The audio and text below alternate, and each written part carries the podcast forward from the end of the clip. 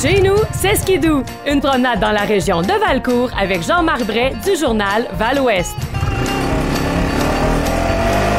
Dans la grande région de Valcourt, le mois de juillet s'est déroulé sous le signe des anniversaires. Bienvenue à ce rendez-vous artistique euh, particulier, particulier parce que nous célébrons aujourd'hui le 50e anniversaire du Centre culturel Yvonnel Bombardier. Elle, c'est Karine Corbeil, directrice du Centre culturel Yvonne L. Bombardier. L'établissement avait organisé une journée de célébration pour souligner ses 50 ans.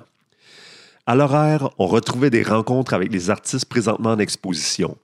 Le groupe maison du Havana Resort à Maricourt a fait jouer ses pièces cubaines. Il y avait également l'artiste gabonaise Léona. Je m'appelle Léona. Nkoro, ça c'est dans ma, mon patois, ma langue, on dit Nkoro, N-K-O-G-H-E. Léona Nko offre un mélange de danse, musique et de théâtre. Aujourd'hui, ici à Valcourt, je présente Masque, version performance. Habib, par la machine.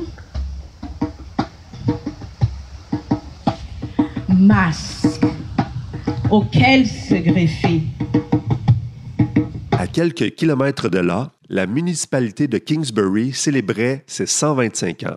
Le village est presque aussi vieux qu'il compte d'habitants. En effet, la municipalité est la plus petite du Val-Saint-François avec ses 140 habitants. Là-bas aussi, la famille Bombardier s'est impliquée.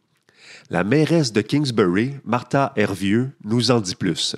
C'est l'inauguration de la réserve naturelle Joseph Armand Bombardier. Et euh, pour cette occasion, on inaugure également trois panneaux d'accueil qui expliquent l'implication de la famille Bombardier à Kingsbury. De la nature, on passe à la moto. La 14e édition de Ride de filles est passée par Valcourt le 9 juillet dernier. Cette année, l'événement a permis d'amasser 362 000 pour la Fondation Cancer du sein du Québec. Le départ et l'arrivée se sont faits à Drummondville avec un passage à Actonville. La journée se terminait avec une prestation de Lulu Hughes. C'était Jean-Marc Bray pour le Val-Ouest